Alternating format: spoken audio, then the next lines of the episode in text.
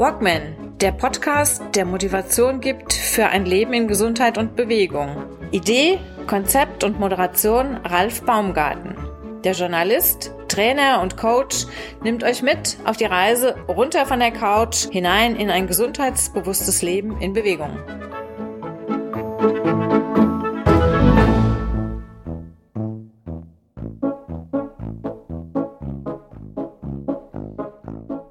Hasnaim Kasim ist mein heutiger Gast im Walkman Podcast. 1974 als Sohn indisch-pakistanischer Einwanderer in Oldenburg geboren, lebt er als freier Autor in Wien. Er schreibt für unterschiedliche Medien, darunter für Zeit Online, für den Deutschlandfunk, Kultur. Von 2004 bis 2019 arbeitete, arbeitete er für den Spiegel Online und den Spiegel die meiste Zeit davon als Auslandskorrespondent unter anderem in Islamabad, Istanbul und Wien. Bei allem politischen und religiösen Extremismus, dem er bei seiner Arbeit begegnet, versucht er auch das Schöne und Alltägliche zu beschreiben. Erstmal herzlichen Dank, dass Sie heute hier zum Gespräch gekommen sind. Hallo, Hasnin Kasim. Oder soll ich sagen, Herr Kalif? Das können Sie machen, wie Sie wollen. Äh, Herr Kalif, darauf reagiere ich sehr. Ja, ein herzliches äh, Grüß Gott und Salam alaikum, wie man im Kalifat sagt. Also zum Hintergrund für diejenigen, die es jetzt noch nicht mitbekommen hatten. Das ist das neueste Werk von ähm, Hassan Kasim. Und zwar, ja, wie, wie sind Sie denn auf die Idee gekommen? Sie, es gibt da eine kleine Vorgeschichte. Die Vorgeschichte basiert darauf, dass Sie ja nicht nur ähm, sich viele, sich unbedingt immer nur Freunde machen mit dem, was Sie geschrieben haben. Sie haben ja auch Menschen, die Sie ein bisschen äh, feindlicher angehen. Und Sie haben das jetzt alles auf die, bisschen auf die Spitze getrieben, haben dann ein Werk geschrieben, das praktisch die schlimmsten Befürchtungen äh, ihrer Kritiker ähm, auf die Schippe nimmt und sie haben in Deutschland ein Kalifat gegründet. Genau, das Kalifat. In Dresden habe ich es ausgerufen. Na, wissen Sie, der Grund war eigentlich der, es ist ja eine Satire. Ähm, lustigerweise verstehen die Leute Satire oft nicht, wenn man nicht draufschreibt, Achtung, Satire. Das ist eigentlich witzlos. Also ich finde, auch wenn ich das so im Internet immer lese, Ironie on, Ironie off in Sternchen, das muss man nicht dazu schreiben, sondern eigentlich äh, erfordert es äh, sozusagen die menschliche Intelligenz, dass man das selbst erkennt. Aber wenn man das nicht tut, ist das ja umso lustiger. Nein, der Punkt war der, ich habe viele Jahre aus ähm, überwiegend muslimischen Ländern berichtet und tue das auch nach wie vor, reise dort äh, hin und wieder, jetzt in Corona-Zeit natürlich weniger. Und äh, wissen Sie, ich würde der These, dass die Welt ein Problem mit Islamisierung hat, zustimmen. Also wir haben tatsächlich in der ganzen Welt, also in den vor allen Dingen islamisch, mehrheitlich islamisch bevölkerten Ländern, ein Problem mit Islamisierung. Das klassische Beispiel äh, ist Afghanistan, wo vor einem Jahr die Taliban die Macht zurückerobert haben. Äh, wir haben das in Pakistan, wo das Radikale zunimmt, in Bangladesch, in vielen anderen Ländern, auch Indonesien, in der Türkei, wo Erdogan die Religion, den Islam als politisches Instrument benutzt. Also insofern, wir haben ein Problem mit Islamisierung. Aber wo wir kein Problem mit Islamisierung haben, ist in Dresden und in Sachsen. Da haben wir nun wirklich kein Problem mit Islamisierung. Aber da rennen die Leute nun also herum und warnen vor einer Islamisierung des Abendlandes. Ja? Patrioten gegen die Islamisierung des Abendlandes. Und ich habe diesen Leuten, äh, denen ich ja immer mal wieder auch begegnet bin, bei Reisen dorthin, aber denen man ja auch anderswo begegnet, gesagt, Leute, wir müssen tatsächlich was gegen Islamisierung tun, wir müssen aufklären, wir müssen dagegenhalten. Wir müssen unsere westlichen Werte, und es sind gar keine westlichen Werte, sondern humanistische Werte verteidigen, äh, die im Übrigen auch von vielen Muslimen geteilt werden. Ja, also es ist nicht der Islam, sondern es gibt eben ein paar Radikale, die aber doch sehr äh, äh wirkkräftig sind und sehr laut sind. Und es nützt aber nichts, durch Dresden spazieren zu gehen und sich irgendwelche Sündenböcke zu suchen. Das ist albern. Und mir fiel dann ein, als Kind hatte ich immer Angst vor Dingen, die es gar nicht gab. Ich hatte unter anderem Angst vor einem Monster, das bei uns in einer Holztruhe im Flur lebt. Äh, das es aber natürlich nicht gab. Und ich habe erst später festgestellt, dass es das ja nicht gibt. Und ich habe permanent Angst gehabt vor etwas, was es nicht gibt.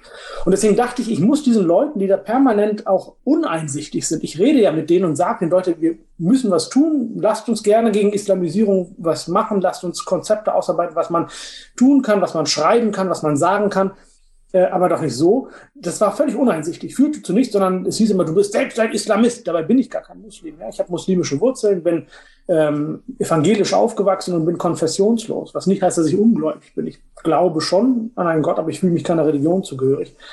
Das nur am Rande. Und da habe ich gedacht, dann muss ich denen etwas bieten, wogegen sie tatsächlich protestieren können, weil die protestieren ja gegen ein Phantom. Es gibt keine Islamisierung des Abendlandes. Das ist Unsinn, was die da reden. Also rufe ich Hasnain Kasim das Kalifat aus in Dresden äh, vor der Semba-Öber und werde also ähm, Deutschland islamisieren und die Deutschen zu besseren Menschen machen. So, das war die Idee. Das habe ich in den sozialen Medien äh, mal dann veröffentlicht und das, dieser Witz, das Kalifat auszurufen, verselbstständigte sich und ich bekam lauter Anhängerinnen und Anhänger, die dann fragten, wann sie denn und wo sie denn Aufnahmeanträge stellen könnten. Sie würden gerne Mitglied in meinem Harem werden und so weiter und so fort. Und daraus entstand dann irgendwann die Idee zu diesem Buch und ich habe äh, das Buch Mein Kalifat geschrieben. Das Buch ist ja, ist ja jetzt schon ein paar Tage auf dem Markt. Wie war denn da so das Echo? Ich denke mir, also Sie haben, ähm, ich war, ich war teilweise schon ein bisschen, ein bisschen überrascht. Sie haben ja wirklich kein Problem damit, sich mit mit allen Seiten irgendwo ein bisschen mit anzulegen. Sie nehmen ja auch den, äh, auch, auch den, den Islam so ein bisschen, ein bisschen auf die Schippe. Sie ähm, klar vor vor den Kollegen von Pegida und äh, Co, dass die ähm, natürlich so, so ein bisschen ja, in, ins Zentrum ihres Buches kommen, es ist auch klar, wobei sie da bis auf diverse Journalisten, glaube ich, relativ ähm, harmlos mit denen ins Gericht gehen, in meinen Augen. Gibt es denn irgendwo eine Grenze von den, äh, von, von, von den Lesern und Leserinnen, die ihn jetzt nicht, oder, oder haben Sie einen Schwerpunkt bei Leuten, die Sie nicht mögen? Ich meine, die Sie nicht mögen. So rum. so rum gesagt. Ja, also ich glaube, der, naja, also das kann man schon, also rein von der Menge her kann man das sagen, das kann man schon ganz klar äh, quantifizieren. Äh, die größte Gruppe, die mich nicht mag, sind Rechtspopulisten und bis Rechtsextremisten. Äh, die sogenannte AfD und Pegida, das sind Leute, die mich nicht mögen. Ähm, das beruht sicherlich auf Gegenseitigkeit. Aber ich rede natürlich mit denen. Ich rede mit denen nicht auf der Bühne. Ich gehe nicht in Talkshows mit denen und möchte denen keine Bühne bieten für den Unsinn, den sie da ver verbreiten. Aber grundsätzlich von Angesicht zu Angesicht rede ich mit denen, diskutiere mit denen und stelle fest, da kommt oft nicht sehr viel Inhaltliches. Das sind äh, die, die mich eigentlich am wenigsten mögen, glaube ich. Es gibt aber auch eine große Gruppe, die kleiner ist sicherlich als die, aber dann die zweitgrößte Gruppe, das sind die äh, Islamisten und äh, teilweise auch nicht Islamisten, aber konservative Muslime, die sagen, man darf keine Witze machen über Religion, man darf sich nicht lächeln, man darf das Kalifat als solches nicht lächerlich machen, diesen Begriff missbrauchen. Ähm, das gibt, die gibt es also auch, ähm, wo ich dann denke, doch, natürlich. Also ich finde schon über diese Frage, was darf Satire, worüber darf man sich lustig machen, ähm, was ist Humor und was ist zulässig, da gibt es ja eh jetzt Diskussionen im Moment gerade sehr viel wieder. Gibt es Grenzverschiebungen? Ich bin teilweise gar nicht bereit, diese Grenz, neuen Grenzen anzuerkennen. Natürlich darf man sich lustig machen über alles. Die Frage ist halt eben, wie weit geht man, wie hart tut man das und wie, ja, äh, wann wird es verletzend und herablassend und so. Und das finde ich dann nicht in Ordnung. Wobei dürfen darf man. Dann kann man dagegen protestieren und sagen, ich sehe das anders oder finde das unanständig von mir aus. Aber was man natürlich nicht darf, ist mit, mit äh, physischer Gewalt reagieren. Nie. Zu keinem also Zeitpunkt. Was, was so, davon ist, hm? Sie haben ja, haben ja im Kapitel. Entschuldigung. Ja, und die dritte Gruppe, wenn ich das noch ganz kurz sagen darf, das ist, das ist eine Gruppe von sehr linken Leuten, die der Meinung sind, ich würde eben islamophob sein, ich würde äh, Vorurteile pflegen, indem ich allein schon auf dem Cover ein, das Bild habe von einem Kalifen, der einen Turban trägt und so. Und ich würde sozusagen den Islam schlecht machen, die sich also im Grunde genommen an die Seite der konservativen Muslime stellen. Die gibt es auch. Und die sagen, ich würde, wie gesagt, Vorurteile transportieren. Das, die Kritik höre ich mir grundsätzlich an. Äh, ich teile sie grundsätzlich auch, wenn ich zum Beispiel sehe, äh, wenn Sie sie mal anschauen in Zeitungen, äh, wie wurden da früher immer noch, aber vor allen Dingen früher, es ist weniger geworden. Wie wurden da zum Beispiel Muslime und insbesondere äh, Türken dargestellt. Meistens waren da Frauen zu sehen mit Kopftuch und einer Aldi-Tüte in der Hand. Ja? Also das sind, das sind Vorurteile, das sind so bestimmte Stereotype, die da verbreitet werden. Das halte ich auch für falsch. Äh, insofern finde ich diesen Vorwurf grundsätzlich, dass man ein, ein, Stereotyp verbreitet, dass man das nicht machen sollte, richtig. In diesem Fall, naja, gut, der Kalif trägt nun mal ähm, Turban und ist so ein kleines Männchen mit Bart. Also insofern sei es drum. Gut, Sie hatten in, in Buch an mehreren Stellen auch geschrieben gehabt, Meinungsäußerung gerade jetzt auch in Bezug zum Beispiel auf diese Karikaturen ist eigentlich im Grunde genommen nichts Verkehrtes, darf eigentlich auch erlaubt sein. Man muss halt nur aufpassen, wo es halt in den beleidigenden, beleidigenden äh, Punkt übergeht und ähm, man Leute auch mit, mit sowas dann wirklich verletzt. Und ähm, ist ja eigentlich auch was Nachvollziehbares, oder? Also von daher finde ja, natürlich, klar. ich ein bisschen Toleranz auf beiden Seiten. Mhm. Ja, aber wissen Sie, selbst das Beleidigende darf, es darf sein. Das hat gerade Salman Rushdie, der nun aus traurigen Gründen wieder sehr in den Schlagzeilen ist, ähm, sehr wunderbar gesagt. Es gibt kein Recht auf nicht beleidigt sein und nicht beleidigt werden vielmehr. Also, ähm, wenn Sie mich fragen, zum Beispiel Charlie Hebdo, diese französische Pariser äh, äh, Satirezeitschrift mit Karikaturen, die fand ich früher und finde sie eigentlich immer noch ziemlich furchtbar. Ich mag die nicht. Also was die inhaltlich machen, das ist schon sehr an der Grenze des Islamophoben und oft drüber hinaus. Also wie, wie das gemacht wird, wo dann eine Frau dargestellt wird mit Affengesicht und Kopftuch und so. Das ist schon teilweise wirklich, also ich finde es geschmacklos. Was kann man tun? Man kann diese Zeitung einfach nicht lesen, man kann sie boykottieren, man kann das Abo kündigen, man kann andere animieren, das Abo zu kündigen. Man kann sich dagegen kritisch äh, äußern im Netz. Mittlerweile kann das jeder und jeder. Ist, man braucht nicht mal irgendwie ein Medium dafür, sondern geht einfach in die sozialen Medien, äußert sich und kann das klug und geschickt machen oder auch einfach dümmlich sich äußern, wie auch immer. Das darf man. Was man aber nicht darf, ist in die Redaktion gehen und Menschen umbringen. Nicht mal bedrohen darf man sie, aber schon gar nicht umbringen. Und ab dem Moment gilt selbstverständlich Je suis Charlie. Ich mag das inhaltlich vielleicht nicht, aber ich stehe zu 100 Prozent an der Seite der Kolleginnen und Kollegen, die diese Arbeit da machen, die ich vielleicht nicht schätze. Und das Gleiche gilt für alles andere eben auch. Also ich kann natürlich sagen, ich finde das geschmacklos und ich finde das doof und kauft das Buch nicht, äh, ja, kündigt das Abonnement. Aber ich kann eben nicht hingehen und äh, mich so verhalten, wie es die Terroristen tun. Und das sind Terroristen, das sind keine Kritiker, das sind Terroristen. Der Typ, der Salman Rushdie Gewalt antut, ist ein Terrorist, das ist kein Kritiker. Hm. Ähm, ein, ein Punkt muss ich noch hinterher schieben. Und zwar sagten Sie am Anfang, es, es ähm, widerstrebt Ihnen immer so ein bisschen, wenn Sie das sehen, dass man äh, bei vielen Texten immer noch extra mit dazu schreiben muss, bei Zitaten und so weiter. Äh, Ironie on, Ironie, Ironie off. Ähm, ich hatte mal, ich bin jetzt auch seit, seit mittlerweile fast 40 Jahren als Journalist tätig bei Tagezeitung und jetzt hier bei meinem kleinen Stadtmagazin. Und einer meiner, ich sag mal, Mentoren vor vielen, vielen Jahren, der ließ mich damals für die Tageszeitung einen kleinen Kommentar schreiben und der war ihm irgendwie wohl zu spitz.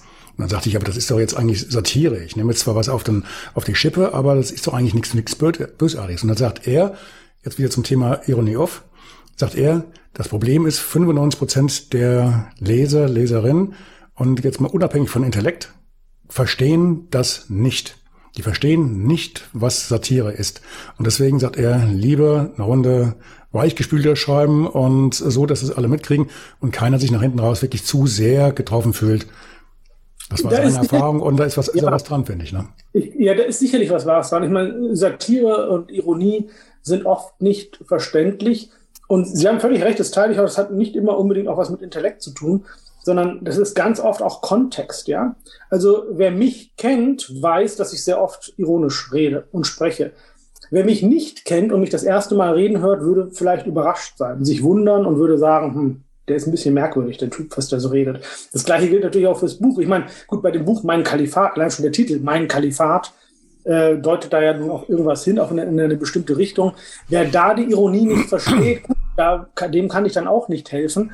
Aber na klar, es funktioniert manchmal nicht, wenn man einen nicht kennt, wenn man den Kontext nicht kennt, den Zusammenhang nicht kennt, ist es manchmal missverständlich. Soll man deswegen darauf verzichten? Naja, also ich glaube, wenn man nur ironisch redet und permanent nur ironisch ist und immer nur diese äh, zweite, dritte Ebene noch dabei hat in seinem Reden und Sprechen und Schreiben, dann ist es, glaube ich, schwierig. Genauso wie es schwierig ist, wenn alle so reden. Ja, also deswegen, viele sagen ja mal, ah, sie machen das so toll im Umgang mit, mit Populisten, wie sie umgehen und mit Extremisten und so. Ich will gar kein Vorbild sein. Wenn jeder so wäre wie ich, das wäre auch nicht so gut. Also ich glaube, da muss jeder seinen Weg finden, wie man mit denen umgeht. Äh, das sollte gar nicht immer nur ironisch und satirisch sein. Also ich ähm, fand, fand einen, einen Punkt relativ gut in dem Buch oder einen Punkt, der mehrmals vorkam. Das war, dass sie in dem, wie sie geschrieben haben, auch gezeigt haben, auch der, auch der Kalif hat seine, seine, seine Schwächen oder seine, er macht seine Entwicklungen durch weil sie in, sie haben ihre Vorlieben. Jetzt lassen wir mal Grünkohl und, und Curry und äh, die die Mettbrötchen und sowas mal außen vor. Ähm, aber sie haben natürlich auch, auch so Punkte, wo ich das Gefühl hatte, da ging so ein bisschen, äh, wie soll ich das jetzt beschreiben? Sie haben die Bildzeitung mehr oder weniger, ich will nicht sagen übernommen, aber halt neu ausgerichtet. Sie hat einen neuen Namen bekommen. Der, der Chefredakteur ähm, hat erstmal eine Zeit lang jetzt gesiebte Luft äh, zu sehen bekommen. Wie ich weiß nicht, es, es kommt im, es kommt zum Schluss, glaube ich, in einem Kapitel kommt dann der Nebensatz, dass sie nochmal die, das, das, äh, den, den Befehl geben oder die Order geben, dass der Herr Reichert, Reichert glaube ich, ne, dass der also dann aus dem aus dem Knast wieder entlassen wird. War das jetzt eine Entwicklung? War das keine Ahnung? Wurde er entlassen? Ist glaube ich, der, der Satz fehlt dann noch. Ist es noch vollzogen worden, dass er wieder rauskam? Hat er sich geläutert? Ähm, Ja, das ist eine, es ist grundsätzlich eine Entwicklung. Ja, ich meine, hm. ich versuche schon klar zu machen, der Kalif ist natürlich jemand, der auch nicht fehlerfrei ist, weil kein Mensch fehlerfrei ist. Ja, kein Mensch ist fehlerfrei. Und jeder Mensch verändert sich. Und es gibt verschiedene Dinge. Es geht ja in diesem Buch um verschiedene auch aktuelle Themen, die im Moment debattiert werden, um äh, kulturelle Aneignung. Wer darf was kochen zum Beispiel? Oder um das Gendern zum Beispiel ist das gut, ist das richtig, was ist, wenn man es nicht tut, wenn man sich weigert. Und da gibt es ja Diskussionen zwischen dem Kalifen und seinem Wesir. Und da darf man seine Meinung ändern, man darf dazulernen, man darf aber auch, nachdem man es durchdacht hat, der Meinung bleiben, ich hatte vorher recht und ich bleibe dabei, wie ich es mache. Ich finde es in Ordnung, wenn, wenn keine Ahnung, äh, jeder alles kochen darf, natürlich. Und wenn man nicht gendert, ist es auch in Ordnung. Also das sind verschiedene Themen. Und äh, ich wollte nur klar machen damit, dass der Kalif nicht perfekt ist, ja, ähm, sondern natürlich auch äh, wandlungsfähig. Und bürgernah mit, der, mit seinen Mettbrötchen, oder? Sie schreiben das sowieso. Sie widersprechen sich natürlich auch brutalst, weil Sie sagen ja, die Leute müssen weniger Fleisch essen, weniger Tiere. Aber auf der anderen Seite kommt es ja permanent drin vor. Das ist wirklich das Größte auf Erden, zumindest im Buch. Äh, neben diesen, diesen, äh, wie waren diese, diese äh, außen rosa, innen braun, wie hießen diese Dinge nochmal? Punschkrapfen. Die Punschkrapfen, genau. Ja. Daneben kann man dann direkt das, das Mettbrötchen mit, mit Zwiebeln und Sie beschreiben das ja noch bis ins Detail, wie man das Ding zubereitet. Also, ähm, ja. Ja, ich, ich schließe darauf. Ist das aus, aus der Realität oder, oder war das jetzt wirklich nur eine Fiktion äh, in Bezug auf den, den Kalifen? Oder ist das wirklich so ein, ja, Na, so ein also von Ihnen? Also in der, in der, in der Intensität, wie der Kalif das mag, äh, nicht in der Realität, aber ich mag Zwiebelmettbrötchen sehr. Und äh, ich äh, habe ja festgestellt, ich lebe ja in Wien. Äh, in Wien sind Mettbrötchen mehr oder weniger unbekannt. Also man kennt es hier nicht. Und äh, das, mhm. dann das ist, Sie, das hat so ein bisschen so wie das, das unerreichbare äh, Ziel. Ja, also wenn man etwas hat, äh, was man, was man nicht, wo man nicht rankommt, dann wächst die Begehrlichkeit. Ja, und ich glaube, in Wien ist meine Begehrlichkeit äh, auf äh, Zwiebelmettbrötchen gewachsen, weil es die einfach hier nicht gibt. Und es ist sehr schwer, da ranzukommen. Natürlich könnte man jetzt einfach selber irgendwie äh, Fleisch durch den Fleischwolf drehen, aber das finde ich dann doch unappetitlich. Das ist ja das Interessante überhaupt bei Fleischprodukten, insbesondere bei Wurst jeder Art. Man isst sie vielleicht ganz gern, man möchte aber nicht wissen, was drin steckt und wie sie gemacht wurde. Und deswegen, ich würde also jetzt nicht auf die Idee kommen, Zwiebelmett selber herzustellen. Aber ich mag das ganz gern. Aber ich stelle fest aus Ihrem Reden, dass man Punschkrapfen in Bad Ort nicht kennt. Mit Sicherheit nicht, nein. Also wirklich, ich dachte erst, das wäre jetzt irgendein so fiktives äh, Süßgebäck, was, was ich da, aber das, das klang nach hinten wirklich zu, zu, zu ernst gemeint. das ist weiterhin irgendwie als ähm, fiktiv. Also ich muss, ich muss mit dem, mit dem Betreiber der Konzerthalle mal reden, wenn, wenn Sie jetzt hier in den nächsten Tagen, das habe ich vergessen zu erwähnen, Sie kommen ja jetzt hier im Ende August, Ende August, Anfang September sind Sie hier in Bad Orb, haben hier auch eine Lesung. Und ja. da sollten wir vielleicht mal mit dem, mit dem Betreiber der Konzerthalle reden, dass der sich mal ein bisschen äh, umschaut, äh, ob es dann diese, diese Punschkrapfen hier auch gibt. Genau. Vielleicht gibt es ja was, also, Alternatives. Aber die sind relativ kompliziert herzustellen, aber warten Sie, ich schaue jetzt auch gerade, wann bin ich denn in Bachbau? Das ist, äh, wie das Datum? Ich weiß es gar nicht. Ach doch, hier, am, am, am 19. September. 19. September. Gut, hat er noch ein bisschen Zeit, sich darauf vorzubereiten. Genau, kann er üben. Das muss ja auch gut sein. Sonst gibt es Punktabzug. Ja. Gut. Gleich sind wir wieder zurück in der aktuellen Episode. Doch vorab in Kürze. Wenn du den Podcast aktiv unterstützen willst, dann kannst du das ganz einfach tun. Wie das geht? Ganz simpel über Liken und Abonnieren hier auf dem Audio-Podcast-Player deiner Wahl wie Apple, Spotify, Deezer und Co. oder als Video auf YouTube. Dir hat diese Folge gefallen? Dann teile sie in deinem Freundes- und Bekanntenkreis. Was auch wichtig ist, ist ein Unterstützerabonnement auf Steady. Wie das funktioniert, erfährst du direkt über die Homepage www.walkman.de mit AE natürlich. Dort findest du einen direkten Link zur Steady-Seite. Mit deiner finanziellen Unterstützung in Höhe einer Tasse Kaffee pro Monat trägst du aktiv dazu bei, dass die Kosten für Hard- und Software sowie die laufenden Gebühren für Hosting und Zoom getragen werden. Dafür danke im Voraus. Das war's jetzt aber auch schon und weiter geht es mit der aktuellen Episode.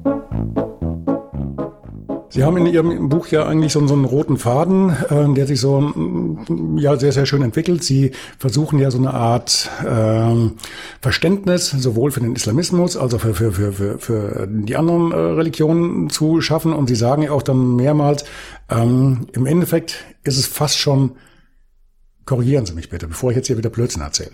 Es ist schon fast egal, was man für eine Religion hat, solange man halt diverse Grundwerte mit akzeptiert und auch ähm, leben und leben lässt und einfach sich in, ja, rücksichtsvoll in der Gemeinschaft irgendwie integriert. Oder habe ich es jetzt zu sehr. Nein, nein, nein, ja, Sie sagen doch schon, Sie haben nur am Anfang, Sie haben nur gesagt, versucht, ist Verständnis für Islamismus, das tue ich nicht, also für den Islam, aber nicht für den, für den Islam. Für den Islam. Also für den politischen. Sorry, sorry, sorry. Hm? Genau. Äh, nein, ich, ich bin grundsätzlich der Auffassung, dass, also erstens, ich persönlich halte von Religion nicht sehr viel, äh, also von den Dogmen, die da aufgestellt werden. Tu dies nicht, tu das nicht und du bist sündig per se und von vornherein. Das finde ich alles sehr schwierig. Ich kann nachvollziehen, warum Religionen sind, wie sie sind weil sie ja in, sind ja sehr alt, äh, gibt es ja schon sehr lange. Ähm, das Christentum noch länger als den Islam und das Judentum noch mal länger. Und das kommt ja alles aus Zeiten, wo es teilweise gar keine säkulare Gesetzgebung gab, beziehungsweise wo also Religion einen Großteil der, des menschlichen Zusammenlebens regeln musste. Und dass es da dann Regeln gab und die, die dann in die Zeit passten, sei es drum, ist in Ordnung. Ähm, vieles, ich finde, das meiste passt heute nicht mehr. Auf der anderen Seite gibt es natürlich wahnsinnig viel, was in Religion sehr aktuell ist. Also ich finde diese ganzen, es wird ja im, im Munde geführt, die christlichen Werte, die wir pflegen müssen. Leider führen das Leute im Mund, die diese christlichen Werte dann überhaupt nicht leben. Ja, die schreien einerseits dann Grenzen dicht und alle weg äh, mit den, weg mit den Flüchtlingen führen dann aber christliche Werte im Mund. Das finde ich absurd. Das ist ein Widerspruch. Aber der Punkt ist, grundsätzlich sind die sehr aktuell. Also Nächstenliebe, miteinander zusammenstehen, Gemeinschaft pflegen und so weiter. Das sind ja wichtige Werte. Und nennen wir sie ruhig christlich oder auch nicht christlich, die sind wichtig. Wir sehen das heute mehr denn, denn äh, oder mehr denn je, nicht mehr denn je, aber mehr als seit langer Zeit, wie wichtig es ist, dass wir mal über Gemeinschaft nachdenken. Wie regeln wir Dinge? Wie, wie unterstützen wir einander? Und wie schützen wir uns vor Leuten, die diese Gemeinschaft stören wollen, die das so zerstören wollen? Also insofern, diese Werte sind an sich auch wichtig. Ich finde, wenn jemand das unbedingt an Religion knüpfen möchte, ist das ja, steht das ja jedem frei. Wir haben Religionsfreiheit in Deutschland und das ist ein hohes Gut. Ähm, aber schwierig wird es in dem Moment, wo es ideologisch wird, schwierig wird es, wo man anfängt, anderen Leuten das aufzuzwängen, was man selbst glaubt, das muss auch der andere glauben und auch zu differenzieren, so nach dem Motto, wenn du das nicht glaubst, dann bist du schlechter als ich. Äh, das ist, halte ich für sehr problematisch. Man kann ja sagen, ich glaube das nicht, was du glaubst und ich sehe das anders, aber ich respektiere das halt. Und das erwarte ich dann schon, dass man einander respektiert. Und dass es da bestimmte Grenzen gibt, die unumstößlich sind, finde ich äh, auch wichtig. Wir haben ja diese Debatte im Moment gerade mit Afghanistan ein Jahr Taliban-Herrschaft und da kommen jetzt plötzlich merkwürdige Stimmen auf, die sagen, also die, dieser Versuch, westliche Werte nach Afghanistan zu transportieren, das war falsch. Das finde ich absurd. Was ist das für eine Aussage? Ich meine, das Mädchen, das nicht zur Schule gehen darf oder maximal bis zur sechsten Klasse, oder auch der Mensch, der bis zur Hüfte eingegraben ist und gerade vom Mob gesteinigt wird, den schert das nicht, ob diese Werte westlich sind oder sonst was. Und mir ist es persönlich auch wurscht sondern das sind Werte, die sind unumstößlich, die müssen überall in der Welt gelten. Wir steidigen keine Menschen, wir haben überhaupt keine Todesstrafe. Ähm, gilt auch für westliche Staaten im Übrigen, für die USA zum Beispiel. Und natürlich behandeln wir Frauen gleich. Also ich meine, natürlich dürfen die zur Schule und dürfen so lange zur Schule, wie sie wollen und dürfen studieren und so weiter. Das sind also keine westlichen Werte, sondern das sind einfach allumfassende, überall gültige äh, Werte und Rechte. Und äh, das ist halt wichtig, dass man das sich immer auch wieder vergegenwärtigt. Naja, zumal es ja nicht ganz so lange her ist, dass wir hier in, in äh, Europa oder gerade in Deutschland auch mit, mit Todesstrafe ähm, schlechte Beispiele geliefert haben und äh, die Freiheit oder die Rechte, rechte Freiheit der Frauen ist ja nur auch nicht gerade so ewig lang bei uns verwurzelt. Das liegt ja auch gerade erst mal so ganz wenige Jahrzehnte zurück, dass die immer ein bisschen mehr durften und es gibt ja immer noch genug Bedarf, da ein bisschen was anzupassen und ähm, nachzuholen, was immer noch versäumt wird. Also von daher, das ist dann schon, ja, sehe ich genauso. Also warum müssen wir permanent dann anderen Ländern immer unsere Werte aufdrücken? Ne? Ja, von daher, genau. Okay.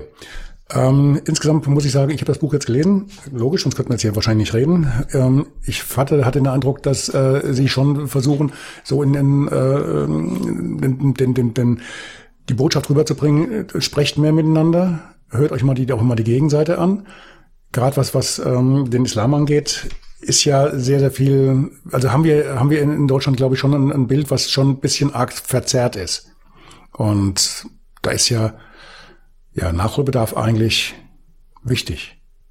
einfach mal aufzuklären und mal zu zeigen. Ja, ja, also aber, aber ich glaube in ganz vielen Dingen. Also ich meine, wenn ich mir heute anschaue, die Debatten, die in Deutschland geführt werden über was darf man noch sagen, was darf man nicht sagen, äh, das sind ja Debatten, die sind ähnlich. Also man hört einander ja gar nicht mehr zu und wenn dann eine bestimmte, eine, eine bestimmte Journalistin oder eine bestimmte Politikerin oder ein bestimmter Politiker was sagt, dann äh, hat man den eh schon von vornherein in der Schublade, das ist ja eine linksgrün versiffte oder umgekehrt, das ist irgendein Rechter und dann hört man dem gar nicht mehr zu, wenn man glaubt, da steckt eine Agenda, Agenda dahinter.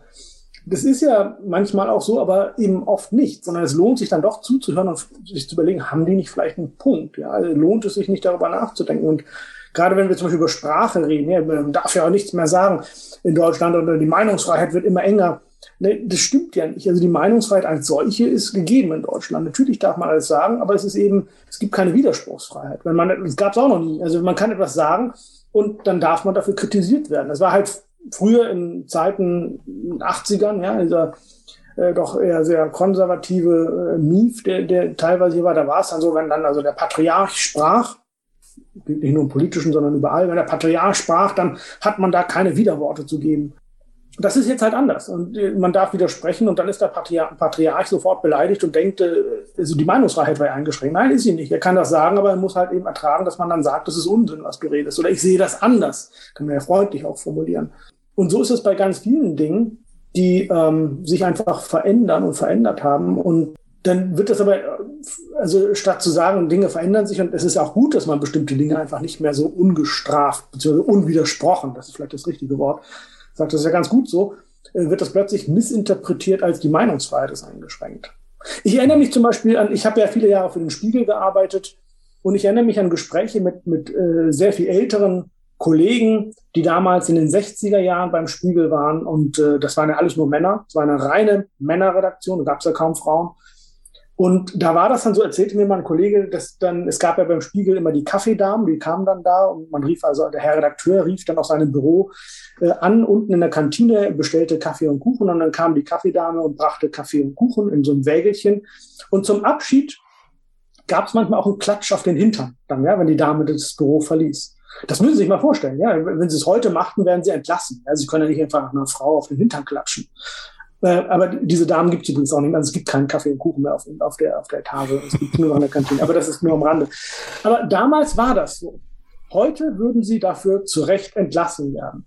Wenn jetzt also so jemand, der das früher gemacht hat, heute sagt, meine Handlungsfreiheit wird immer enger, also der Handlungskorridor in Deutschland wird enger, dann muss man sagen, rein faktisch, ja, der ist enger geworden und es ist gut zu so. Recht. Mhm, es ist auch zu Recht so. Es ist gut so, dass das, dass das nicht mehr möglich ist. Also es sind Dinge, die sich verändern. Ich finde, äh, aus guten Gründen. Man kann dagegenhalten bei bestimmten Dingen und sagen, das halte ich für falsch, dass man das nicht mehr darf. Ähm, und äh, in dem Fall halte ich es für, für absolut richtig. Und äh, insofern, das ist, das ist normaler gesellschaftlicher Wandel, der stattfindet. Ich finde in vielen Bereichen zum Guten hin. In manchen Dingen gehe ich nicht mit oder finde es auch seltsam. Auch gerade was Sprache angeht, finde ich es manchmal seltsam. Aber darüber muss man halt diskutieren und streiten, ohne gleich jemanden in eine Schublade zu stecken oder zu sagen, es ist ein schlechter Mensch, weil der so denkt. Also wenn jemand einer Frau auf den Hintern klatscht, das finde ich auch nicht in Ordnung, dann würde ich das dann auch denken. Aber nur weil jemand eine bestimmte Sprache nicht nutzt, äh, finde ich das schwierig, jemanden dann in eine Schublade zu stecken. Mhm. Was passiert denn nach dem Kalifat? Gibt es einen, gibt's einen Teil zwei? Gibt es da noch ein Update da drauf oder warten Sie erstmal, was an Reaktionen kommt? Na, na, es sind ja schon sehr viele Reaktionen gekommen und äh, das ist jetzt erstmal, also das muss man dann mal schauen, aber äh, es gab, es sind ja in diesem, in diesem Buch sind ja drei äh, Rezepte drin, nämlich die heilige Dreifaltigkeit Curry, Grünkohl und Punschkrapfen. Das muss jeder Kalifatling, jeder Bewohner des Kalifats äh, zubereiten können. Also das ist sozusagen das, das, das, die Basis des Kalifats. Und äh, daraufhin gab es sehr viele Wünsche von Leserinnen und Lesern, überwiegend Frauen in dem Fall, muss ich sagen, die sagten, sie wünschten sich mehr Rezepte. Sie würden gerne mehr Rezepte, kalifatische Rezepte haben. Und es kommt tatsächlich jetzt am 13. Oktober, also kurz nachdem ich dann, einen Monat nachdem ich in Bad Orb gewesen bin, äh, ein kalifatisches Kochbuch heraus. Ich habe es gesehen, in der Ankündigung auf der Homepage steht es, glaube ich, schon drauf. Ähm, hatte ich vorher noch gar nicht mitbekommen, genau, aber jetzt seit ein paar Tagen steht es wohl drauf. Und ja, ich, ich, ich frage mich allerdings, was passiert mit Menschen wie mir? Ich bin Hesse. Ich komme, äh, Hessen kommt, glaube ich, in dem Buch gar nicht drin vor. Also Sie beschreiben genau, welches Bundesland wann äh, so irgendwie ähm, reinkommt in Ihr Kalifat. Hessen äh, taucht nicht auf. Und jetzt bin ich noch in der, in der, der dämlichen Lage. Ich bin Veganer und mag kein Süß, äh, keine Süßspeisen. Da bin ich ja mit den drei Gerichten schon draußen. Muss ich auswandern? Also da haben sie tatsächlich Veganer und, wobei stimmt, also Punschkrapfen, sind die eigentlich vegan? Ich weiß es gar nicht. Also Butter könnte man ja ersetzen. Na, ich glaube doch, die könnte man vegan machen, aber wenn sie keine Süßspeisen mögen, naja, ich weiß nicht, ob die salzig und so. Und Grünkohl, naja, Grünkohl kann man ja auch. Damit komme ich noch. Mhm. Vegan machen halbwegs. Also man lässt die Würste, wobei das ist ja ohne Aroma. Also keine Ahnung. Wer das essen möchte, vegan, aber bitte. Ja, Curry. Doch, Curry, Entschuldigung, Curry, es gibt ja, das Curry-Rezept, was, ich, was in dem Buch drin ist, ist tatsächlich nicht, nicht vegan. Das ist mit äh, Hühnchen, glaube ich. Ja, das ist ein Hühnchen. Äh, also es ist ein klassische Hühnercurry, aber Curry, ich meine, die Welt der Currys, das ist ja ein Universum. Wenn Sie mal nach Pakistan, Indien schauen, also nordindische Küche, aber dann auch südindische, also es ist die große Teilung zwischen Nord- und Südindien, was die Küche angeht. Und dann wiederum im Grunde von Dorf zu Dorf ist es sehr unterschiedlich. In Pakistan hat die nordindische Küche, das ist ja ein Universum und da gibt es ja, ich meine, wenn Sie überlegen, gerade der, die Inder, also die Hindus, die eben eh vegetarisch, äh, zum Teil vegan leben, da können sie also Currys essen noch und nöcher. Ja, also wir haben, wir haben einen Inder hier, in, in, wir haben einen Inder, wir haben ein indisches Restaurant hier in Bad Orb und äh, die haben schon eine ganz ordentliche Speisekarte, ja, das stimmt. Da wird man ja. auch als Veganer satt. Sehr gut. Genau. Ja. Gut, was sollte man noch erwähnen? Habe ich was übersehen, überlesen, vergessen?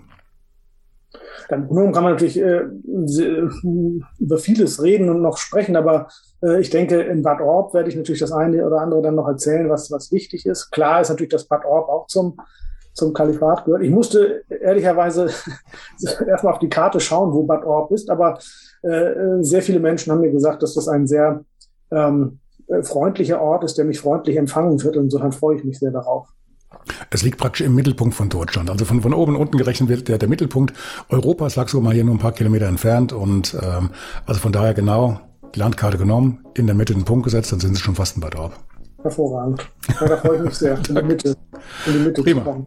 Mhm. Dann werden wir uns da mit Sicherheit sehen. Ich gucke da mit Sicherheit vorbei. Das ist von hier aus gerade ein paar hundert Meter entfernt. Ich bedanke mich nochmal für das Gespräch und Vielen ja. herzlichen Dank auch. Bis in ein paar Wochen in Bad Orb. Alles Gute, bis bald. Herzlichen Dank. Bis dann. Ciao.